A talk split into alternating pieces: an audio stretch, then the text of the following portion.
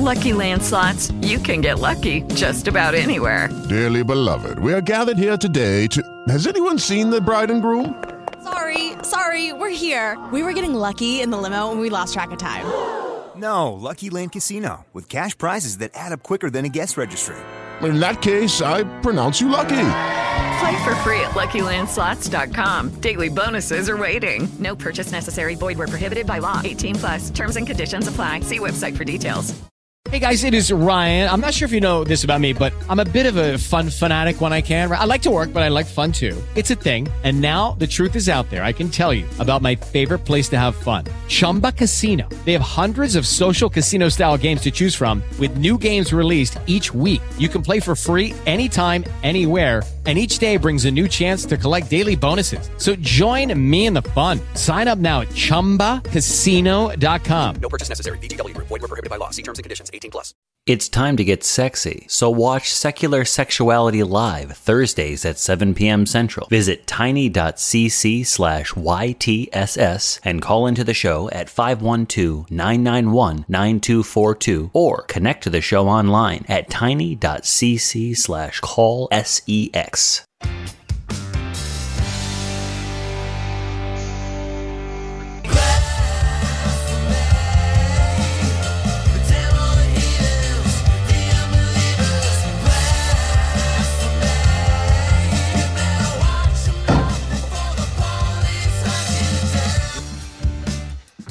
Welcome back to another episode of the Non-Prophets. This is a show where we discuss news and topics of the day from a skeptical humanist perspective. This is episode 20.43, 43 episodes this year. And it's kind of a special episode as well because um, it's been, this is the closest episode that we have that since um, the the revamped um, and reinitiated nonprofit started. So um, I'm very happy to be here. My name's Malty, and um, we have a great panel and um, some interesting things to talk about today. So starting on my far left, Laura Magee. Hello, welcome. Hello, hello. Thank you. And Richard Gilliver. Gilliver. It's Gilliver. Gilliver. I knew that. It's Gilliver.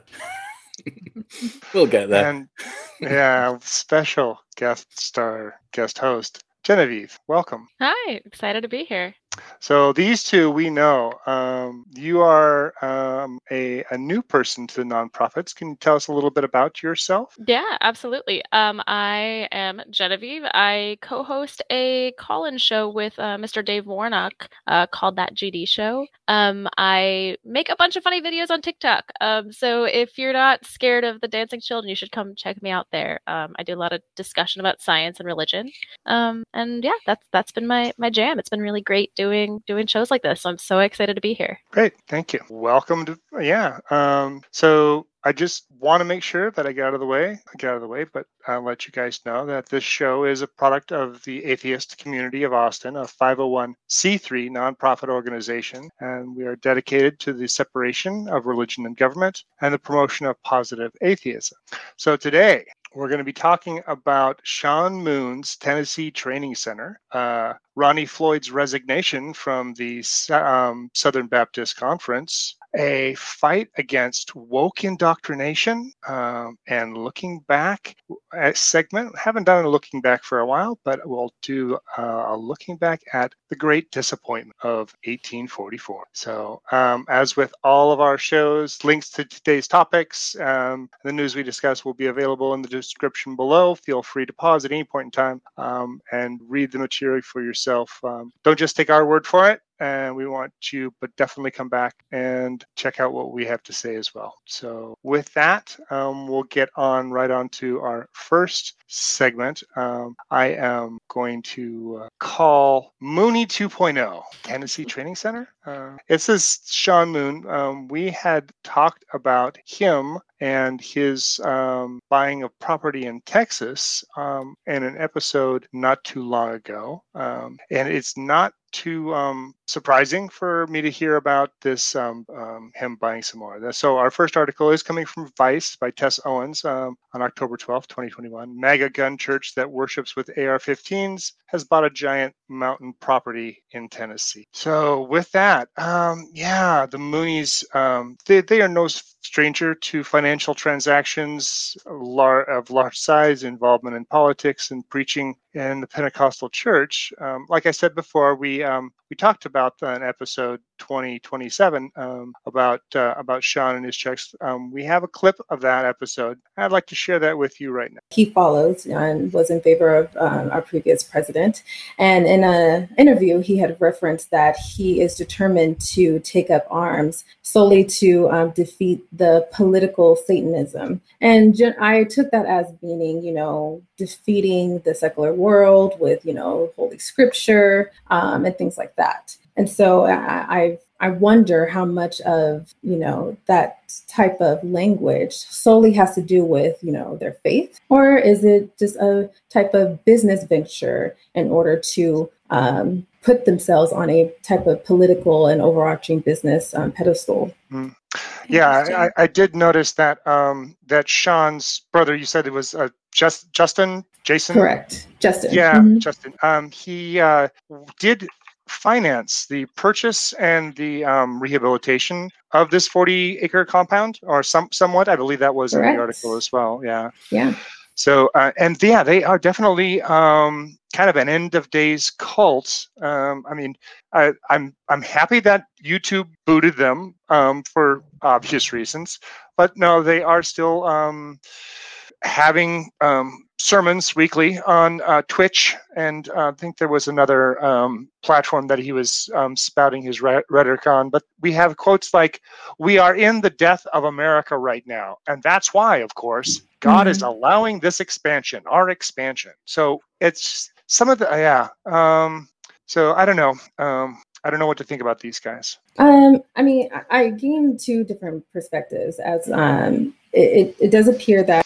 yeah so not a uh they they, they like their money they, they like their politics and they do like their guns um, what did you all think of uh, this article from um, from vice news laura you're muted i think Oh, am I muted? No, Laura. I was muted during the the show, so I didn't make any noises while that was playing. But um, no, one thing that was really really clear to me in these articles and in the previous um, Non-Prophets episode on um, other articles is the ties between a religious organization and politics. Like that, I mean, it shouldn't really surprise anybody, but that was the biggest thing that I took away from it is these people aren't just about religion. They're very heavily into pushing a political agenda. And um, I think Jenna makes some good points on the the previous episode, but I really wanted to get more into that um, because this isn't just about spreading a religious team. We're talking guns and buying up property and push um, a lot of really heavy political rhetoric um, that has absolutely nothing to do with things. Yeah, yeah. very little of what they said from from what I saw of the article. Very little of it had anything to do with the teachings of the church. Uh, the, the the guns they use is even those are political. The AR-15s, which are cited in the very article, are the very controversial uh, weapons anyway because they've been used in lots of high-profile shootings and yet they're promoted as America's rifle by the National Rifle Association. So there, there seems to be a little bit a discrepancy there about the the, the NRA's choice of America's rifle. Uh, if if you want to go for the ones that are involved in really controversial acts and shootings and murders, then you know probably not the best one to go for. Yeah, mm-hmm. you know something uh, in that vein that I sort of took away when I was when I was studying this was you know he had this big event. Um, I want to say it was two weeks after the Parkland shooting. Um, that was a rifle blessing. Um, you know, at this church, and and something that's really interesting about Sean Moon is that a lot of what he does does seem to be a, you know, a political stunt or, you know, he knows what he's doing when it comes to the way that he dresses. If you've ever seen him, he's got this gold crown of bullets and a camo jacket, like a, uh, like a like a suit on. And he, and he he kind of jokes about how goofy it is. He knows that he's getting attention. He knows that he's being inflammatory and and he he cites one bible verse um i believe from revelations that sort of justifies centering ar-15s in in his church but i wonder how much of it really has to do with his theology and and his his beliefs in god and how much of it has to do with grabbing attention and sort of building up his church as as a business as most churches often operate. Yeah, there's um, definitely a, a, a, large business part of it. Um, and I, I do see why they would be um, focused on the um, "Make America Great Again" crowd as uh, as a target audience. Um, uh, the the Moon family and their churches has been um, really tied into politics and the Republican Party for quite some time, ever since they brought um, the church, uh, Unification Church, over from South Korea in the 1970s. Uh, what did you think of? Did you look at uh, Senior Moon there, Richard, at all, or?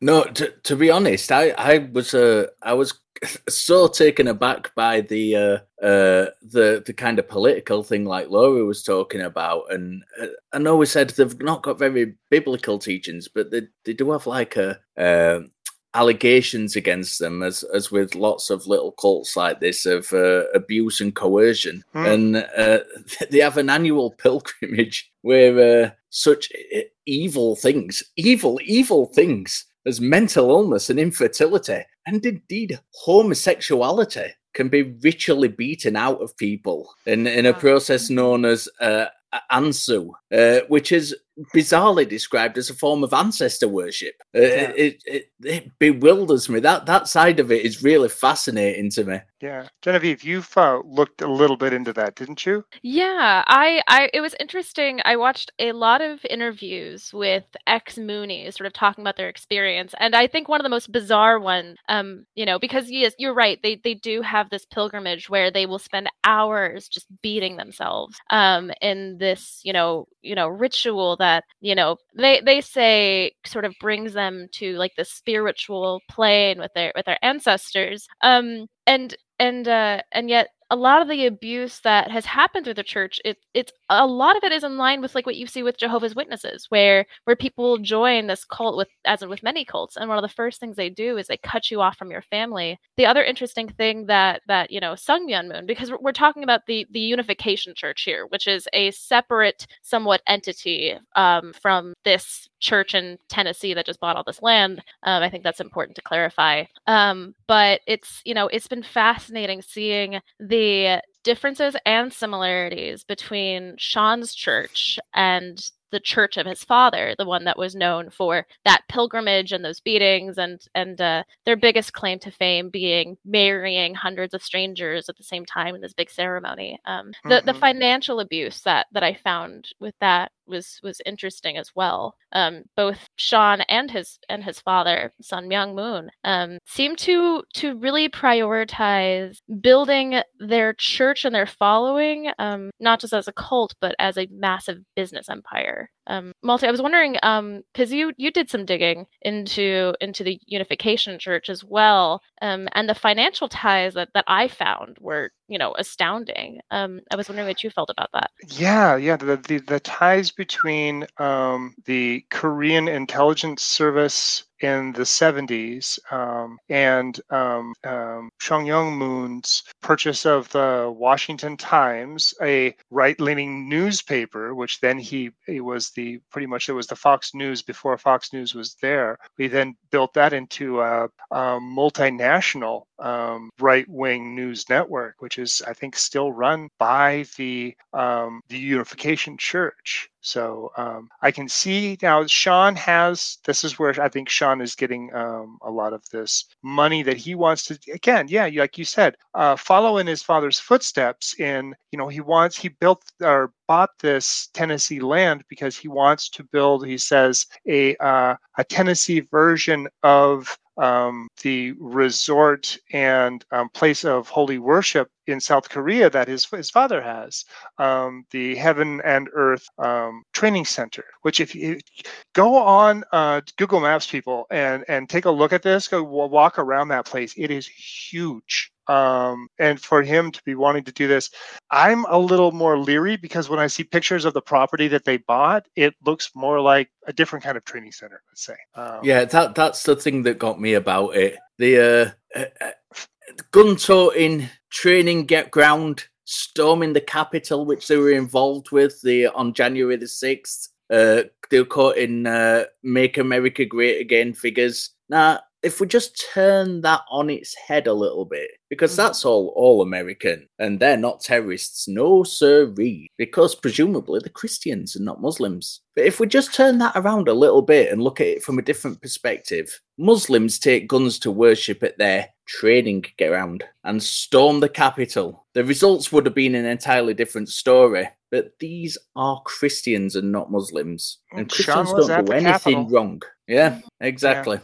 Uh, Yeah. so that actually was something that really, really impacted me. And so I did a lot of research and found nothing, by the way, about whether or not they're on an FBI terrorist watch list. Um, and I, I used to be able to access that kind of stuff. Um, like I would um through when I was in the military, we had um access to that kind of stuff, but I don't anymore. And just on the um Google interwebs, um, unclassified stuff, I couldn't find any publications of the current terrorist watch lists. I would hope that with their, and I know that there's a lot of ties between politics and, and different um, government entities. So you really never know exactly how deep these guys are in. Um, and I don't want to get too conspiracy theory on that, but one would hope that with their activities and their their blatant, obvious gun toting and their rhetoric, that they are on the FBI watch list. But that was my first concern. Is you know Richard brings up a good point. If they were of any other religion, especially Muslim, but pretty much any other religion, they would be seen as a threat. But because they're Christians and they have good American values, they're they're not, at least not outwardly. Yeah, I think the well, the Sean's father had ties to uh, the political party and the government. Um, so I don't know how much that would um, would you know carry on to uh, to him and his brothers' um, businesses. Um, but I mean, they have been they haven't been in had a problem with um, the law. I mean, they've been in jail and still been able to do quite a good business, at least uh, senior back. Um, there's just so much depth here. Just I can't can't seem to uh, figure out where to start. Um, oh yeah, the, the, you were talking about the um, Genevieve. Can you talk a little bit about the Moon and Martyr campaign? Because you had looked into that a little bit, didn't you? Yeah, I did. Um, I mean, there's this, you know, it, you're right. It's it's so difficult to figure out where to start in this story because it's it's so there's there's so many different facets and and it just weaves in and out of this mainstream far right, you know, politics. But but some like a, a little aside that was so interesting that, that you had mentioned was so you know in, in 1982, I believe he was um, he was charged with um, conspiracy to file false tax returns, obstruction of justice, and uh, perjury. And he that was the same year that he founded the Washington Times. And then in 1984, he was sentenced to uh, 18 months in prison. I believe he served 13. And you, you know, typically one would assume that your church leader, um, and it's not just that he's a church leader. Uh, they they believe that he is the second coming of Christ himself. So you would think him being, you know, imprisoned for all these crimes um, would would be a horrible, horrible PR campaign. Um, but it, it turned into this gold mine because immediately the Unification Church was able to spend millions on advertisements in major newspapers, not not highlighting the crimes that he was actually indicted for um, and what he was serving time for, but as a as a figurehead of Christian persecution. And it's amazing all of the different organizations that they got to sort of go along with this. I mean, the the National Council of Churches and the Southern Christian Leadership Conference, and I believe even the ACLU um, signed some of these some of these ads. And so they took this you know bad situation and sort of they, they took advantage of this threat of christian persecution that happens with the christian majority in this country ironically. And it you know he he had support from jerry falwell. I mean i could and that goes into his his ties with the moral majority and and their in, massive influence on the republican party as we know it. Mhm. um it's it's it's a fascinating story. I would encourage everybody to to dive into this, read about it. There's there's so much that we could cover that we just I know we won't be able to get to. Right. And, Yeah, uh, how, how, Laura, when uh, go ahead, Moon, Richard, Moon. Moon Senior was uh, was uh, as Genevieve correctly said, uh, considered the second coming of Christ, but it was self-proclaimed. Yeah. it tickled me a little bit. And yet he still has followers though so so self-proclaimed or not there are people out there who think that there's validity to his statement who, who really follow his teachings. And i think genevieve makes a really really good point like you almost can't lose if you're a figurehead in the christian church like you you commit a crime and you're just being persecuted um, or or you're you're you're outed for bad behavior and well it's just people trying to um, make christians look bad or you know it's, it's really it's almost like you can't win one way or the other like it, it, it seems like they've got it pretty nailed down in Mm-hmm. terms of we're going to make the most out of everything. And um Mm-hmm. one thing and i know this is kind of a little bit of a change of subject but one thing that really really got me was um just how tied in they really are to the gop and um like it's religion and politics go hand in hand. They always have and they always will. And i, I even put in my notes that politics and extremism go hand in hand. So none of this is really really surprising. But at the same time um when, when you think of moonies you think of oh fringe group cult group no big deal whatever but they've got former Trump advisors um, rooting for them. They've got ex NRA spokesmen. They've got GOP congressional candidates. So they really are um, really well embedded into the political process, and that's that's really what what I found the most terrifying about all Yeah. these articles. Yeah, you know, when, once again, I have to clarify that you know Sun Myung Moon had his own church, and then after he died, his son you know split away, and there's bad blood between this church and and and that. But but what's interesting was that you know Sun Myung Moon, um, it it wasn't just like a fringe cult. Like when you think of the Moonies, um, most people wouldn't assume that this was a major major political influence. I mean, he was he was met by Reagan and Nixon, and he was friends with Bush Senior. He started, you know, the Washington Times is one of like the foremost conservative, you know, publications in DC. Um, and and with his son uh, today with the Rod of Iron Church, um, you know, he's got Steve Bannon and and you know GOP candidates coming to speak at his events, and and I I actually I watched this interview with, with um some people who were were at one of these events that he had, and and um and the interviewer uh, who was from Vice had asked you know this this you know middle aged you know white conservative Christian man like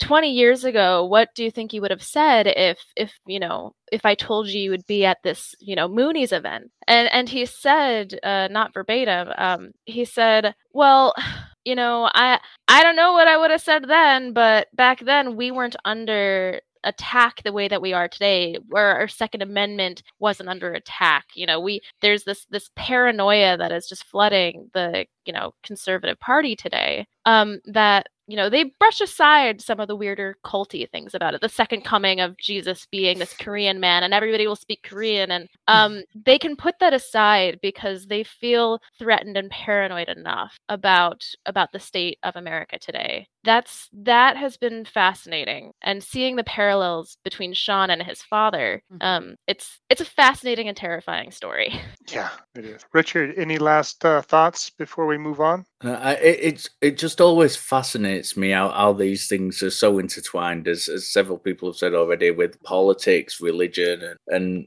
I, I don't understand how if something like this it can't be so blatantly seen to be if like we said before if this was an islamic group they'd be straight on the terrorist list and shut down. The christians so it seems okay. That's just that's the bit that i find mind-boggling about it all. Yeah, yeah. And just a little bit of a side, I think um, the animism um, kind of came from the the um, ancestor worship and um, the floggings. Kind of came from the South Korea side, uh, where that it was a type of Christianity that delved uh, that that dovetailed quite well into the Pentecostalism, um, where spirits are are quite rampant. So I could see how that um, was. There's there was fodder. There was uh, um, fertile ground for those so seeds to be sown. All right, thank you all. I'm gonna be moving on here. Um, viewers, because you've been so dedicated and spreading the, the good news of our faithless Non-Prophets, we now have, drumroll please, 9.58 thousand subscribers, um, heading towards 10,000 in uh, even a faster rate. So thank you so much. Uh, once we meet reach that 10,000 subscriber threshold, we'll be able to start doing fundraisers. So uh, you're watching us now uh, and you haven't subscribed, please hit that like button, subscribe, share the link. Um, I uh, I've seen it started to come into more feeds or heard that is so you know the the faster we can get this ball rolling, the faster it's going to pick up speed. So please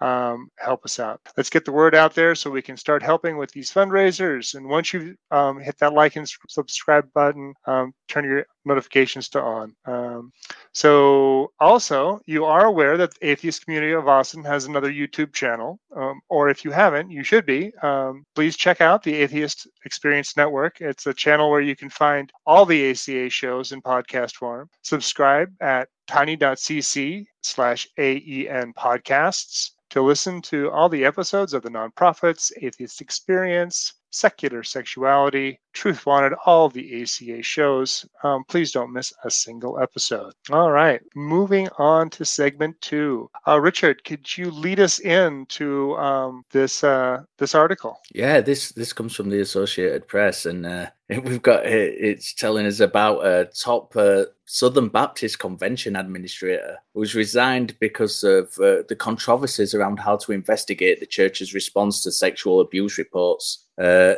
the guy's name's Ronnie Floyd. He's from Nashville. And he's the president and CEO of the executive committee. And he announced his departure as third party review of the allegations is beginning. He cited his personal integrity several times during his resignation letter and uh, the leadership and tr- responsibility entrusted to him for his decision. The report itself is being handled by an investigative firm and, and it's been eyed by the committee. And it's looking at allegations that the committee mishandled abuse reports and mistreated survivors. Right. So, um, very, uh, this rings of the um, episode we had done a few weeks back. Gosh, it's going to have to give me a second to get to that episode um, where we saw Ronald Moore and um, Becky and Nancy Moore, um, no relation, both leave um, because of the same type of uh, thing. And I think this is more fallout from from that same um, Laura. Yeah, Genevieve. well, the article did say that um, there were already other lay people leaving and other volunteers leaving, and his so his um his resignation letter kind of it bleeds a lot of self pity and um, you guys are going to be sorry within the letter. And one thing that it does mention is the number of people leaving um, in response to this. And I don't know if all of their reasons are the same. I suspect that they're very different, um, but because everybody has their own kind of like personal values. But he he seems to be leaving because they are making public all these different records. They're they're waiving the the client um, attorney client privileges, and he's against that. And that's my understanding. You guys feel free to correct if I'm wrong but um, that's his reason for leaving. And now these other people, they might be leaving for different reasons: fear of reprisal, not wanting to be wrapped up in it, like whatever. I don't, I don't know, but that is something that he says that people seem to be exiting left and right. Yeah, it, Yeah. it did. s- Sorry, Genevieve, go on. No, no, no, please, after you. Uh, it, it did say that it could have been done without. It, it, it alluded to a financial risk uh, in it, and uh, saying it could be financially uh, uh, risky. And I took that to mean that they may have to pay abuse victims damages. That that's And- what I took away from that. Yeah, and now that really confuses me. If you guys want to clarify that, like, how does that have anything to do with whether or not he's going to resign or stay on? Like, if the church is responsible for abuse victims, um, for paying them, um, oh, what do you call it?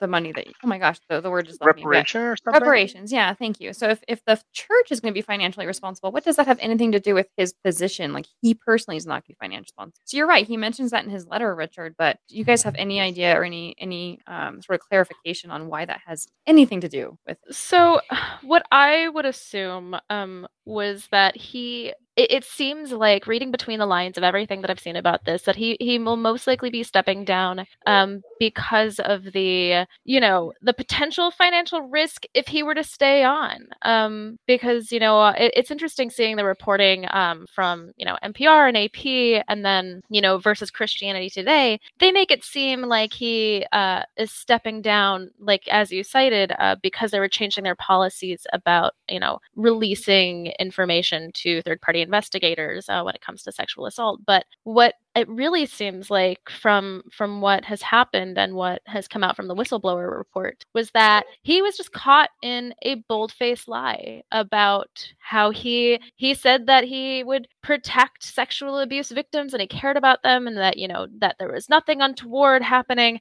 And then he was caught you know on a hot mic um essentially saying he's not worried about what survivors have to say. It's all about preserving the base. Um so you know I think when we discuss the financial ramifications and the policy changes, he's he's leaving because he would be implicated as a bad actor. And if he were to remain on, I, I would not be surprised if he were were um, voluntold to Uh, to coming. resign. Yeah. The, the writing was already on the wall, huh? Yeah. Yeah, I mean, um, this was a hard fat, bo- a hard fought battle um, from the messengers um, to the executive committee. Uh, these are new terms for me. I tell you what, I learned a lot about um, the Southern Baptist Convention's um, power dynamic and how money flows, and um, in in uh, doing a little bit of background on this. So yeah, it, it seems like there was a uh, a coalition of churches or church leaders from um, the Southern Baptist Convention Southern Division that were threatening to um, direct funds to um, more uh, to better directions to fulfill the goals of the Southern Baptist Convention, other than taking sending it to the the committee. Um, that they were they were about ready to turn off the tap, and um, it was three weeks that they were going back and forth, asked looking for this. Um, and it, from what I heard, that the the council has to follow the what the broad member base says in, in their bylaws and um, they weren't. The, the, the, the definitely the council of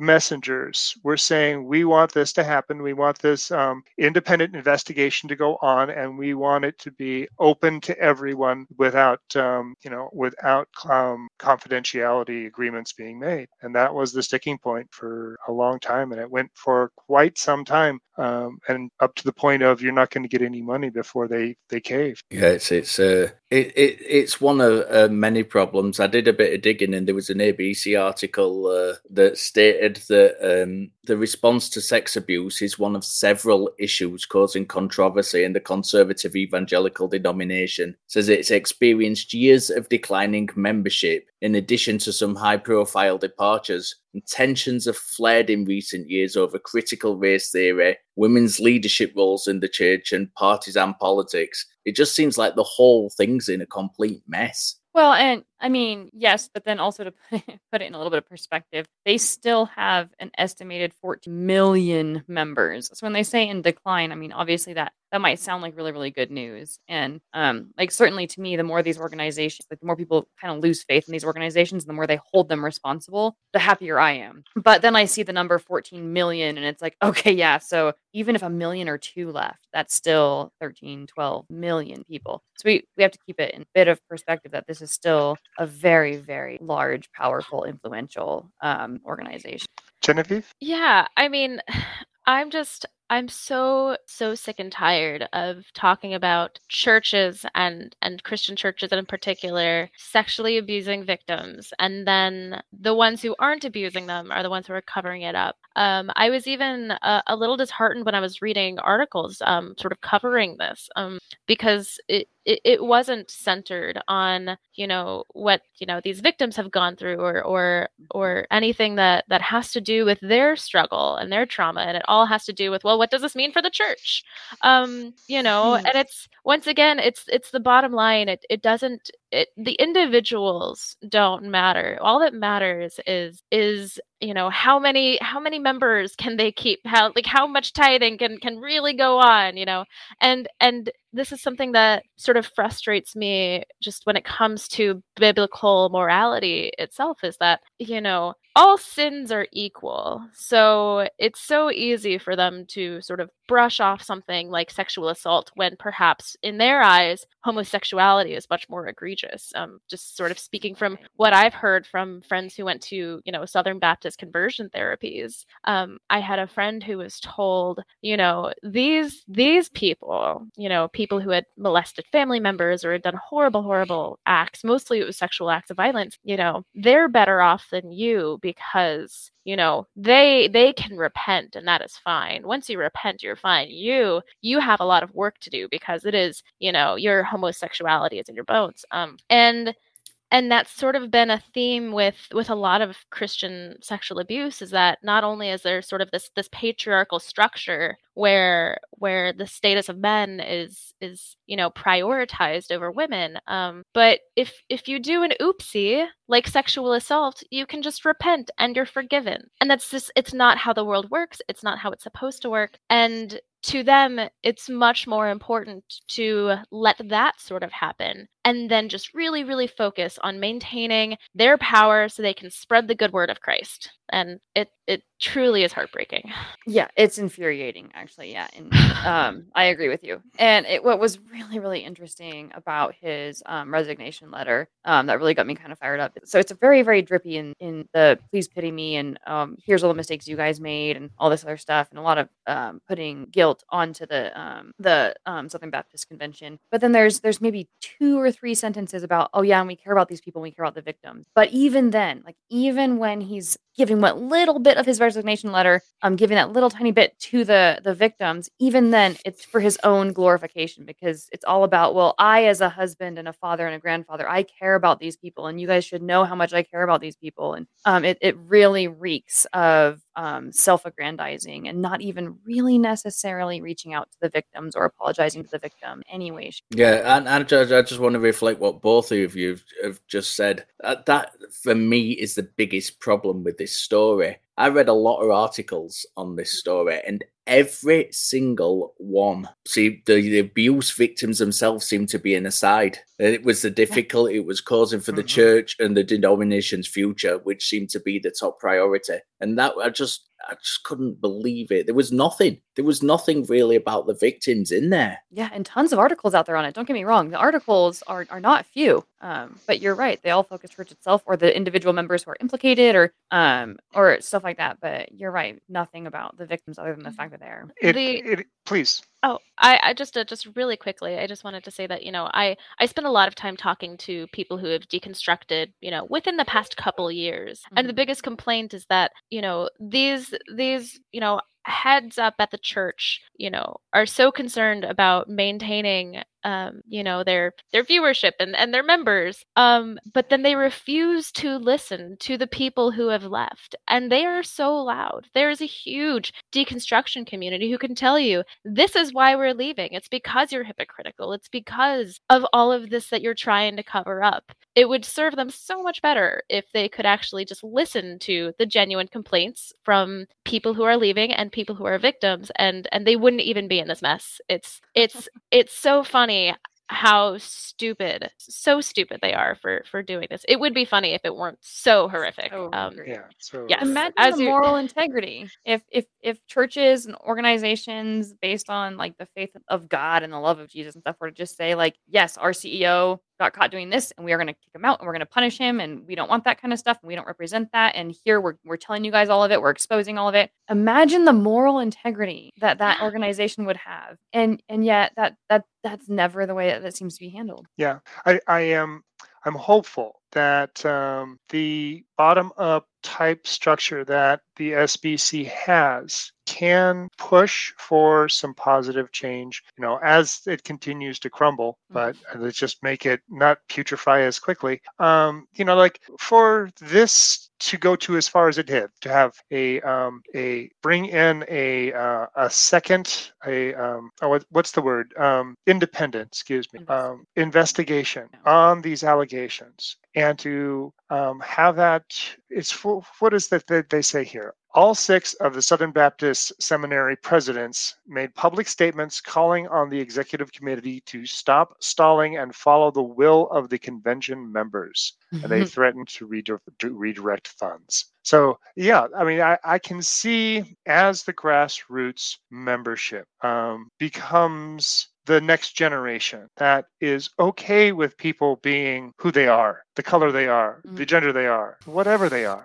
Yeah. Um, that the pressure that they can put then on the the command structure, um, the church hierarchy, I'm I'm hoping can lessen this um, and and try to bring more light upon it. Um, I'd say you'd have a much greater chance of um, of that happening in a structure like this than in, say, a structure like the Catholic Church, where Oh, I don't yeah. know that, that they would have the, the same amount of uh, of top down down. Uh, so yeah, um, I'm glad to see that um, there's change going on, or um, that this um, review is is going forward. But yeah, Southern Baptist uh, Convention is not in good shape. No, Yay? I yeah, um, you know, I do want to just thank uh the whistleblower uh who is uh Phillip Bethancourt who who who put together he he was in these meetings, he recorded all of them and then wrote this this letter just exposing everything and I can only imagine how difficult that was for him. Um, you know, I you're right, it's kind of yay that this I, it would be kind of cool if all of this just went away and we could just not, you know, base our world so much on the Bible. Um, but I do recognize that you know faith is something that is so so important to people. It it it consumes your entire essence of who you are and your worldview. And to go against your church the way that that Philip had to, um, I'm I'm I'm really happy that if this church exists, if Christianity is going to be such a an unfortunate dominant force in this country, I would at least like to see more Christians like him doing the right thing when the church will refuse to.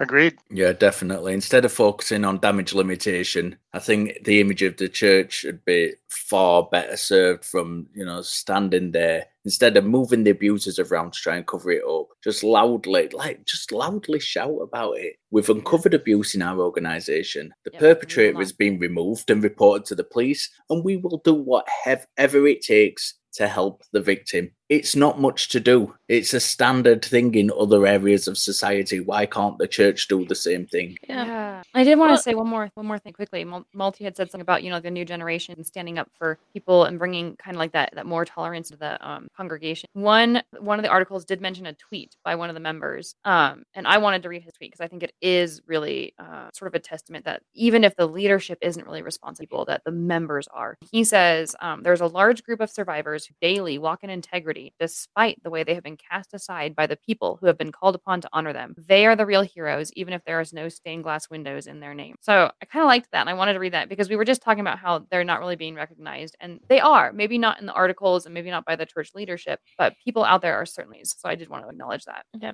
Thank you so much for for sharing that. That was really that is really nice. That's yeah. Shall we move on? I don't know how much more my blood pressure can take. Okay, so uh, so to uh, uh, allow our blood pressure to uh, reduce, let's take a, a little bit of a break from our conversation. Um, if you didn't tune into um, the other ACA shows last week, um, I'd like to show you a little bit of what you have missed. I had this dream that there was golden feces coming from the sky, uh, taking a on his dad's church. Hi, it's good to be on. Thank you for calling. Thank you for calling. What do you got for us today? Well, I have a story about time travel and how I time traveled myself. Is there a DeLorean involved? Oh, hey, Jesus, do you forgive me? Yeah, yeah, you're good. You're square. That doesn't make you square with the person that you've wronged. Yeah, or with mortal law. Like, great, you earned your way back into heaven. Super duper for you. One million subs by the end of the day. We can do this, you guys, for the Non-Prophets. I will dress like Doctor Evil. If we get to a million subs, I'll shave my head bald and oh my one, God. and I'll come in and do the one million subs thing. I can do this all day long. You ain't got no power, and your God ain't got no power. I ain't afraid your God could give me a hangnail. Why can't you answer a simple question? What good would it do for you to read Scripture?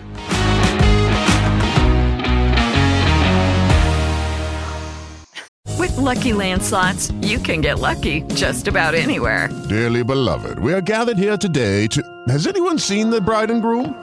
Sorry, sorry, we're here. We were getting lucky in the limo and we lost track of time. No, Lucky Land Casino, with cash prizes that add up quicker than a guest registry. In that case, I pronounce you lucky. Play for free at LuckyLandSlots.com. Daily bonuses are waiting. No purchase necessary. Void were prohibited by law. 18 plus. Terms and conditions apply. See website for details. I always love those. Those are always so good. That was great. Thank you, Laura. That was that was- super duper. That was super duper. Oh, if that's not sarcasm, I don't know what is.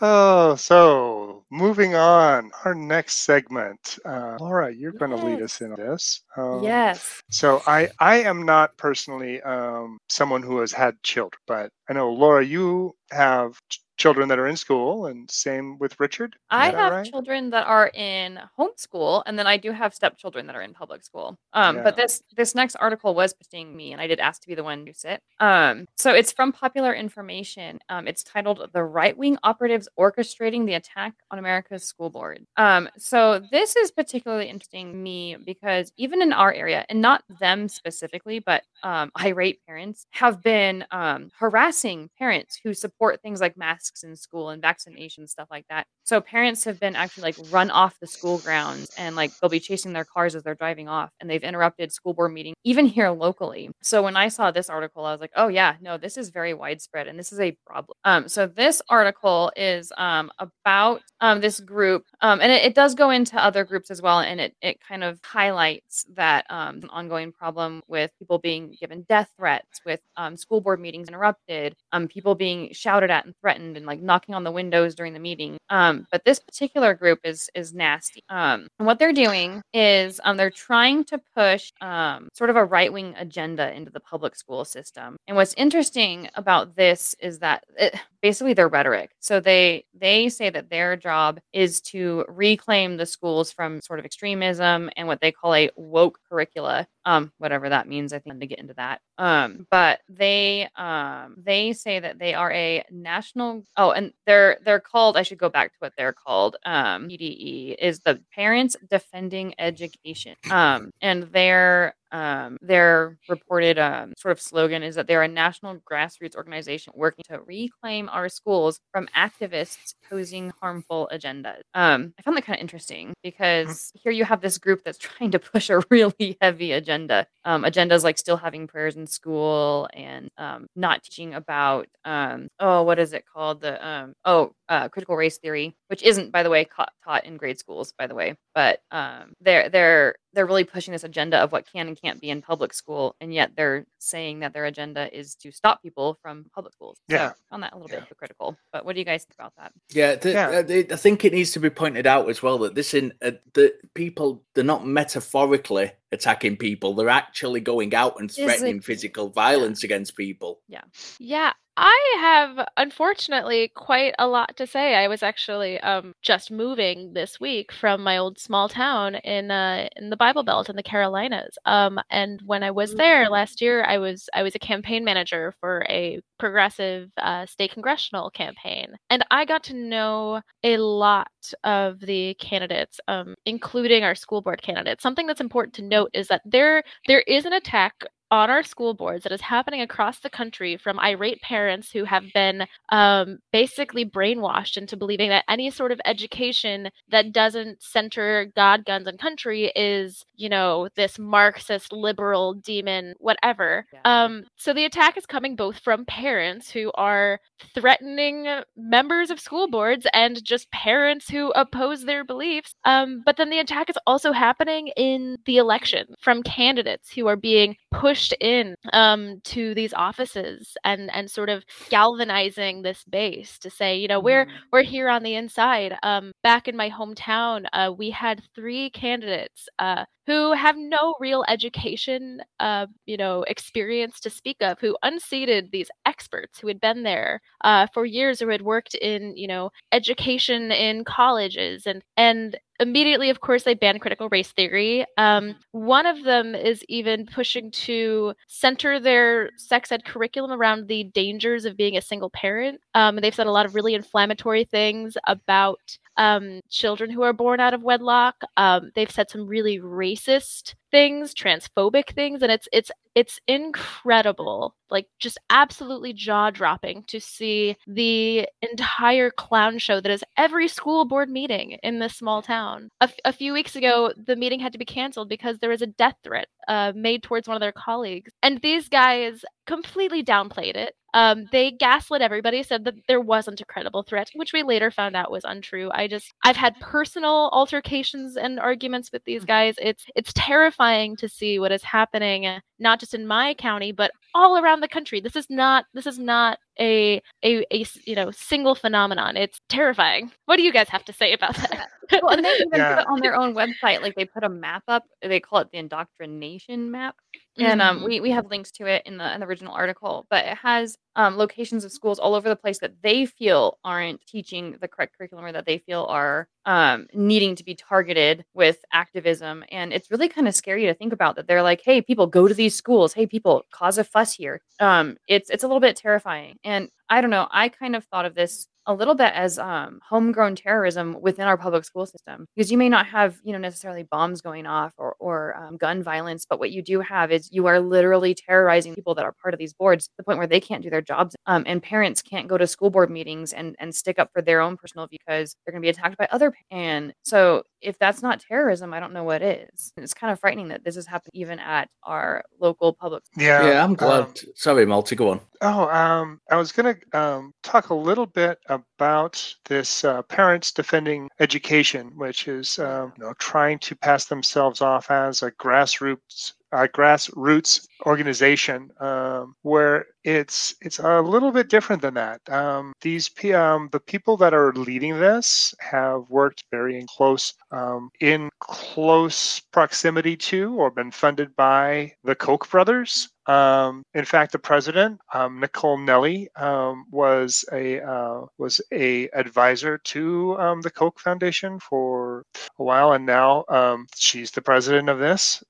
What what they're trying to do, I find, is um, stop or roll back any progress that um, has been happening over the past few years towards um, equality and um, increasing the uh, education of our children, the safety and welfare of our teachers. Um, and when I see on their website, that they would maintain uh, this indoctrination map. Which what, what that is is um, it's a place where people can post. Um, I saw this where um, I saw someone committing anti-racism. Uh, a little, uh, or uh, that they also are asking if you see someone that is um, offering teacher support through um, affinity groups, or if you're if you see people that are acknowledging inequality, you you can let us know, and we'll put these pins in this map. So these are things that you know we need to everyone be uh, aware of that these problems are going on. Things like anti-racism. Um, yeah, eh, it. But when you get people like Tucker Carlson and Fox News. Um, then promoting this stuff,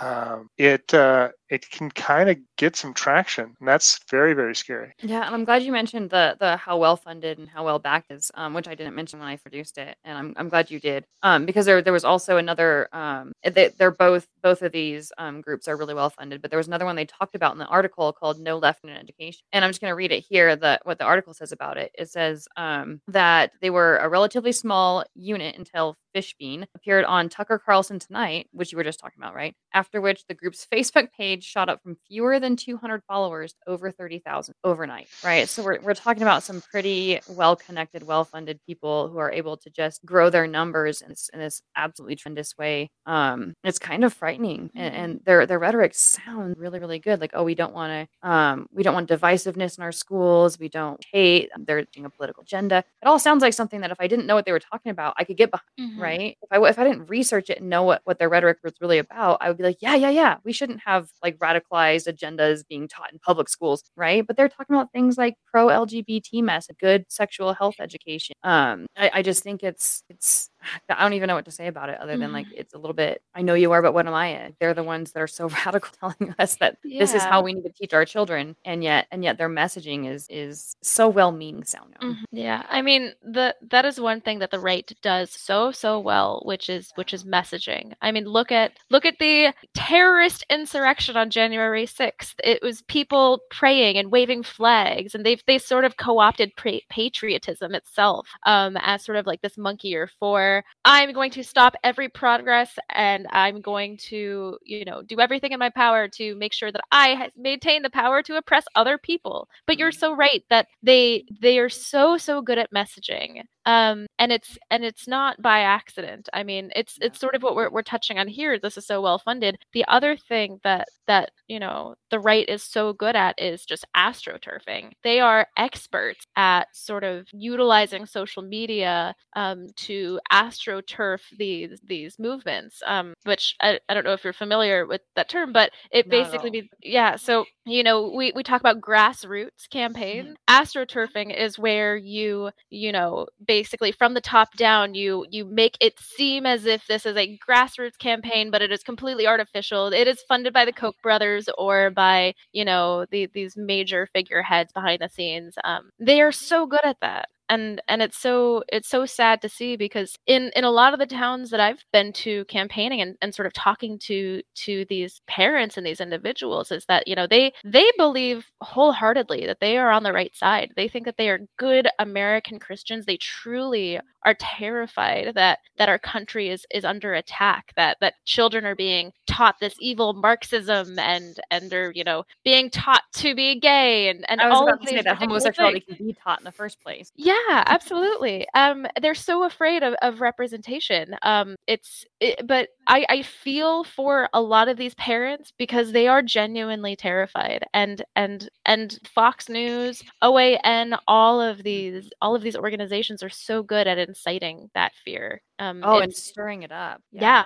I know. I have a very close family member with whom I've cut off ties who spouts this rhetoric, and I even put that in my in my show notes that like this really scares me because um I have family members who believe this kind of stuff and who are so um closely aligned with this message and to try and talk to them or talk them out of it or reason was very very very difficult. And like what i was talking about with the the hey the rhetoric sounds really good even to me if i didn't know any better um, one of the things they said about accepting lgbtq children was that it represents the dismantling of the family right? Which to me is abhorrent. Like the, the fact that you can even say that about any child and and their their sexual or gender preferences or how they feel or how they identify um, to me it's absolutely ridiculous. But when someone else hears dismantling of the family unit that causes real fear. That causes like panic that that we are going to come apart as a social like weaving right? And so yeah i'm right there with you. Like I, I it's a mix of pity for these people but then also just i'm infuriated by it. Yeah, it's- sometimes sometimes I'm so glad that I don't live in America. And this is this is one of those times. Don't don't get me wrong. Don't get me wrong. We have, we have our fair share of like uh, parents who get Uh, you know want to protest against schools here. You know that we've had a few cases of like Muslim parents going down because they've not been happy with what. But that's reactionary, and that's mm. completely different to what's happening here because this is something that's like been underscored throughout the American education system as mm. something that's bad, and it, it's a movement. This isn't a reaction to something; it's a movement dressed up as a reaction to something, and that's Right. what's dangerous about it. Yeah, I was I was gonna correct you until you said that dressed up as because that is how they speak. They- No, we are reacting. Like you you are trying to change our school systems. You are trying to indoctrinate our children. You are trying to um, sneak your agenda of of intolerance and hate into the school system. Although I'm not sure how understanding understanding racism and being compassionate towards LGBTQ people could possibly be hate and and and dismantling. But yeah, um, you're you're right. It is dressed up as a reaction, but it's very proactive. when I first saw this indoctrination map, before I got an understanding of what it was, um, and I saw the uh, the little pins as places where I thought that they were actually going and, and, and doing action, and I'm like, oh my gosh, look at the East Coast.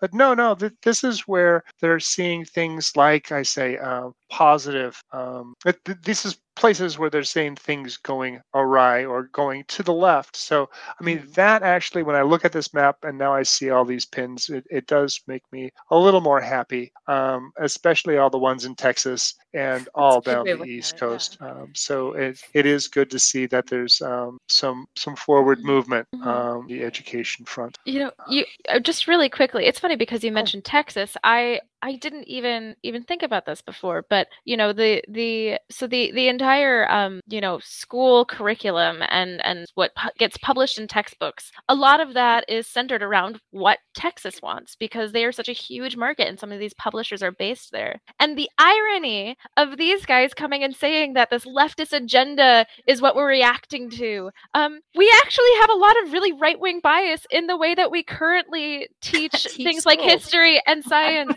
like you've already won. You have already won. You have already sort of diminished the science and history that is in the books that exist today. Why why are they complaining even more? I just it's it's so terrifying and I do pity them to see that they've invented this sort of boogeyman. And yet if they just actually focused on what has happened, like unfortunately they've already won.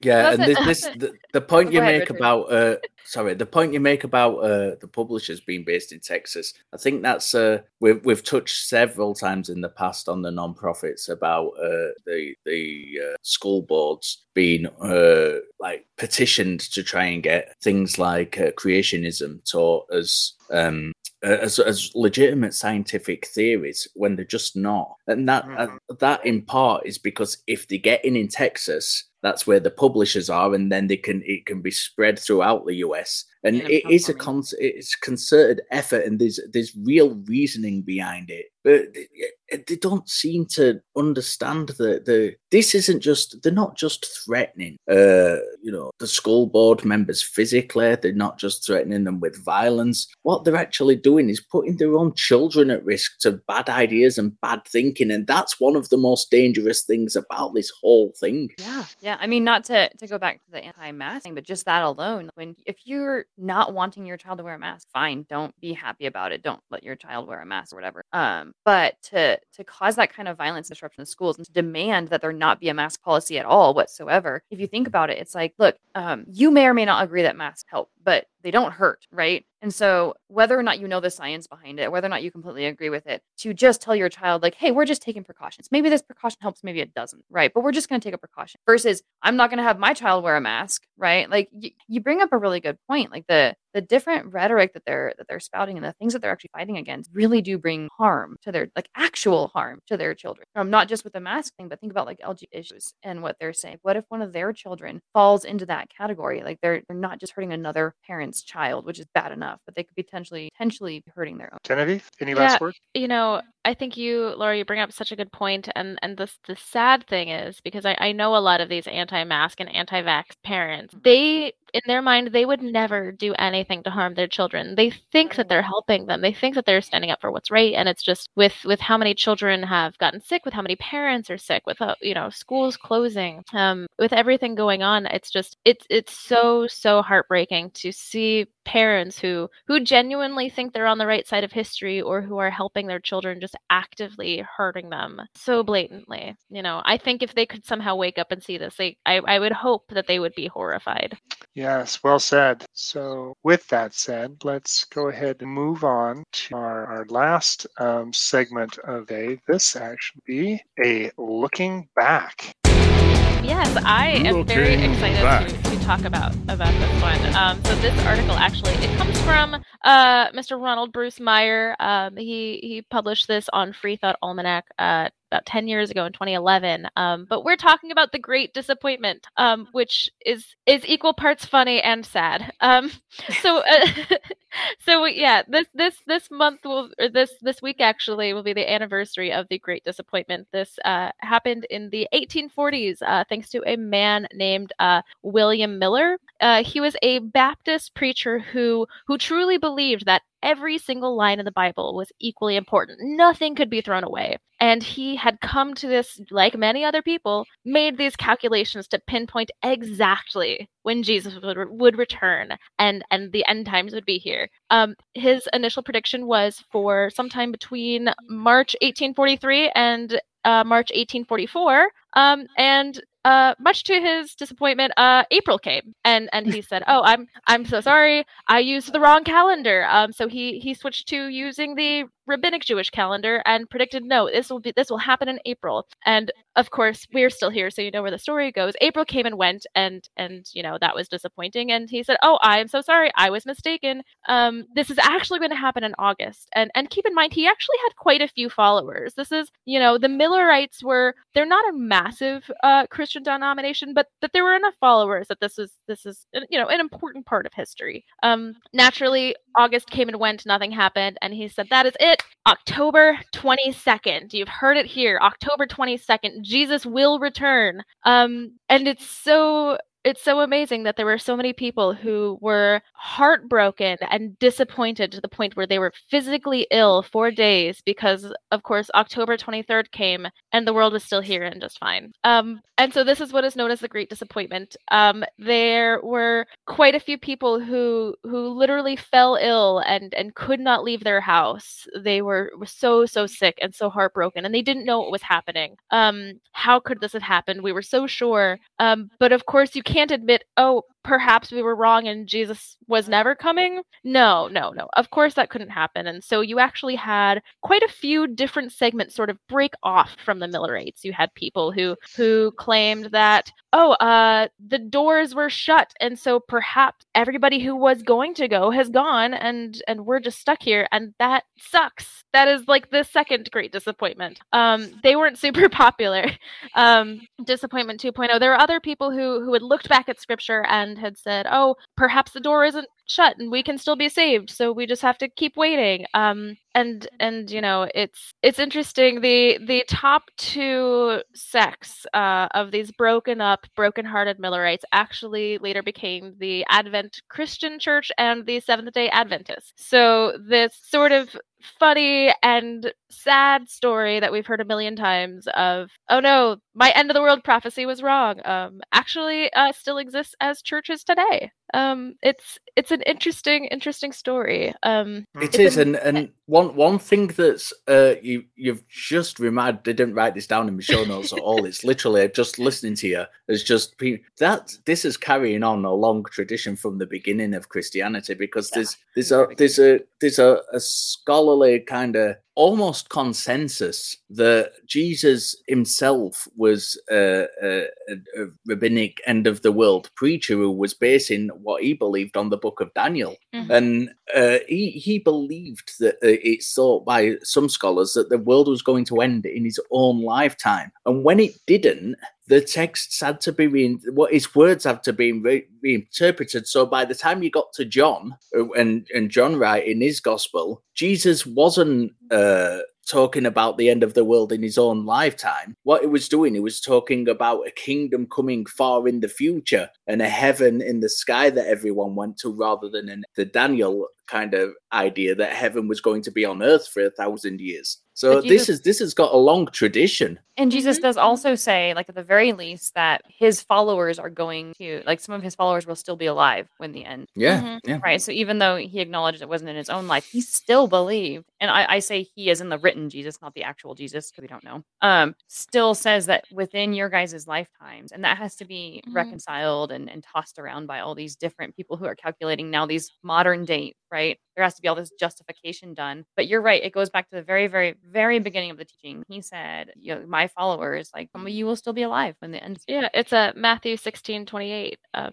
you know, it's I, I can only imagine it that that was the initial great disappointment. It's just another it's another Christian tradition. There's there's there wasn't a pagan holiday, so they didn't co-opt it, but it's you know it's yeah it's it's interesting too um because i you know I, I've I've talked to some some friends who are theologians and and really it, there was sort of this period of time after you know allegedly after Jesus's death where where people were were upset because they they didn't think he was coming back. They said, "Wait, you you know you you said truly I say to you like you know not all of you will taste death before before this happens." And then you know what do you know Rome comes and and ends his life. Um and and they're sort of scratching their head and that's you know it's interesting uh with with Paul really being the one who sort of you know brings up this movement of of Jesus has returned from this vision vision um yeah it's it, that was sort of the original good news but you know there's there's so so so many people throughout history who have who have done the calculations and say that the world will end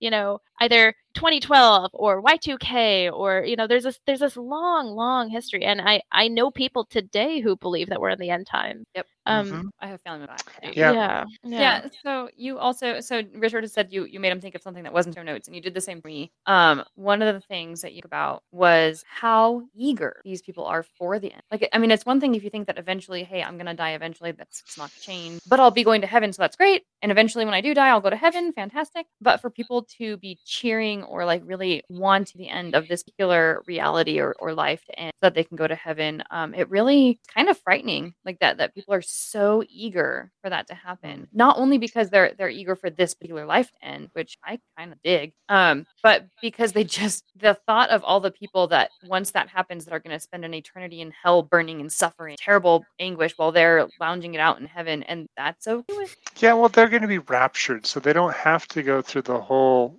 um, you know, process of getting old and getting decrepit and dying. They can just, you Poop know, up to heaven. just poop up right to heaven. You bet. Um, you know, one of the things that you said uh, that was in my notes, but you reminded me of, was um, the term "good news." The Millerites um, did a lot of publications. Um, they had put out like three different um, were, were targeting women. They were targeting um, uh, the science community. They were targeting different people that they're to try to bring them in and to, um, to their um, to their denomination. And it just it seems so familiar throughout this entire episode of how these um, whether they be religious or not um, groups are using their propaganda and the dissemination of propaganda for um, for what for for their own goals. Um, I was going to say for ill-gotten good, but I don't. Is it ill-gotten if they actually believe what they're doing? Um,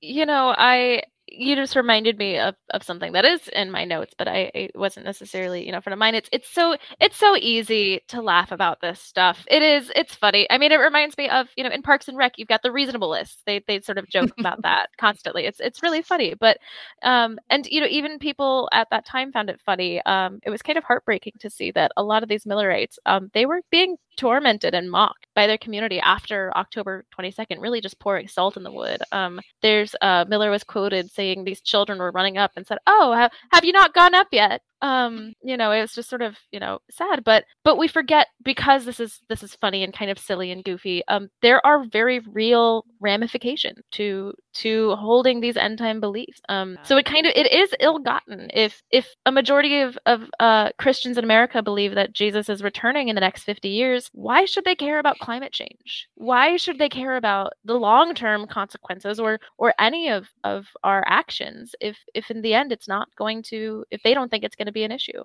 Um, I actually I spoke to a friend uh, who had said um, she she wanted to take care of the environment because that's what you know the Bible says to be a good steward, but God would never let something happen that wasn't in His plan, and so clearly climate change isn't going to be an existential threat because of course the kingdom will come before that. Um, but but please, what were you what were you going to say, Laura? Oh no, you had just made me think of something from the the previous um I think it was segment 2 when we did the the talk about church sexual um, assault allegations. It kind of justifies the idea what you were just saying like oh no no this is part of God's plan or God will take care of it. It kind of justifies some of the sweep of the rug aspect of a lot of their actions like the well well well well it'll all get worked out in the end. God will take care of it. These people will either be forgiven or if not it's God's choice. Um these people who are maybe the sexual assault victims, God knows their suffering. He has a plan for their suffering. And that that works me up more than anything. The idea that, oh, God has a plan for that child that died, or God has a plan for that child that was raped, or whatever the case may be. That that really fires me up. But what you were saying, it kind of comes full circle with all of these different articles talking about where people really do truly believe that, well, yeah, it may not be good right now, but it's all part of God's plan. And that results in a lack of action that could potentially make it better. Mm, yeah, you're Yeah, you're th- I up th- 100% there. I think prediction itself is an excellent area of study for crit- critical thinking. You know, it, it, it, it allows us to delve into and give specific examples of how easily and in what way the human mind is flawed when it comes to how bad our brains are at certain things. And I think that that's the biggest thing I took away from this story. That, I, that the, all of my show notes are about how how easily deluded we are, and how bad. Laura's probably fed up of me saying it. I know. No, And- keep saying I it. Preach it, brother. All the time, all the time. Our brains are crap. They really are. We're so easily confused by things, and and it. You know, this is a prime example. Prediction in any form is a prime example of that. It's so easily unraveled when you look into it. There's there's no prediction being made ever which has a, a, a kind of religious prediction which has got any substance to it that that stands up to scrutiny. Yeah, Richard, this will make you feel better because you were just apologizing. But this is literally um, the first paragraph of my show notes, particular one. Okay, question. How many times exactly has the world not ended? Answer every single time. These articles are great illustrations of the lack of critical thinking and the presence of hypocrisy in the teeth of the church, blah, blah, blah, blah. But you're absolutely right. Critical thinking is the piece that's missing here the most. And um, it results in um, justific- like at, post hoc justifications for why it didn't actually happen the way that they said it would happen. That's true. You know, you know, I uh, one thing that has happened is we have just about come to the end of our time. So I'm gonna ask um, if any of you have um, uh, just ending thoughts for this article um, or for the articles in general, please um, speak up. What, um, Laura? What do you have anything to to end with, or you just sounds like you just? yeah, I'm good. But if you want me to keep talking, I'll keep talking. So, I, I think. That's entirely unlike Laura. um, uh, I, I, I don't, uh, every article I think as uh, we could go on and talk about for a mm-hmm. long, long time. There's, uh, I, I, I, think one of the biggest things overall we need to take away is that the church really needs to. There's nothing wrong with believe. If you want to, I'm going to get so much flack for this. If you want to believe in God, that's entirely your prerogative. There's nothing wrong with that. But don't make excuses when it fucks up. You know, if your church is doing something wrong, own it, take responsibility, and admit it. And that's the way. You know, that's what the Bible taught: integrity and honesty and slavery. And, and slavery. and oppression of women. You know, Yeah. practice what you preach. Don't try and cover things up. People will respond much better. Genevieve. Yeah, um, Rich. I mean, you just you, you brought me to my last thoughts, which is, you know, I I know so many Christians who are are wonderful people. They they read the Bible and they they interpret Jesus as this this amazing, you know, progressive activist who you know hung out with sex workers and and you know stood up against corruption, and informs them in a way that they they behave, um, you know, with this sort of radical justice that I, you know, is inspiring and that I enjoy. I've I've met a lot of them just through my own activism. But this is the problem is that, you know, it's it's wonderful if you use the Bible to to sort of influence your life in a positive way, but there are infinite interpretations of the Bible. You could believe that the Bible tells you that that Jesus carried an AK-47 or, or an AR-15. I'm sorry. You could you can believe that um it's more important to to to preserve your base and and not report sexual assault um you know because women aren't that important anyway um according to the bible. You know you can read all of the same scripture. You can you can calculate end times and you can believe that um you know you're not doing your duty unless you put jesus in public schools. Everybody is reading the same book and coming to wildly different conclusions and perhaps perhaps it would be better if we could just focus on being good people for the sake of being good people and and learning and understanding each other and just having a more cohesive community and celebrating diversity and not focusing our morality on this arbitrary book that clearly can tell you a million things. It, it reminds me of susan b. Anthony who you know i'm not going to quote verbatim because it's not in front of me but um, you know i tend to distrust those who claim to know the will of god for it always seems to coincide with their own desires so that's that's my takeaway from all of this Well said. Well said. Uh, all right. Thank you all. Um, and for you out there, please join our fan social media outlets. Um, you can find us um, the Non-Prophets on the atheist community of Discord. Um, you do that by going to tiny.cc slash ACD Discord, uh, on Facebook at tiny.cc slash FBNP. Um, if you would like to support the show, you can do so by becoming a patron at Patreon, tiny.cc, tiny.cc slash slash Patreon NP. Um, so, and for those of you who find yourself shopping at Amazon, you can support us by um, using Amazon Smile. Uh, smile.amazon.com and select Atheist Community of Austin as the beneficiary. And please make sure to use the link um, so you can help out the We, we do appreciate it. We value you value your feedback, so please tell us what you like, what you don't like. Um, give us comments and emails. Non-Prophets at atheist-community.org. And I wanted to thank you all for watching, and I'll see you all next time.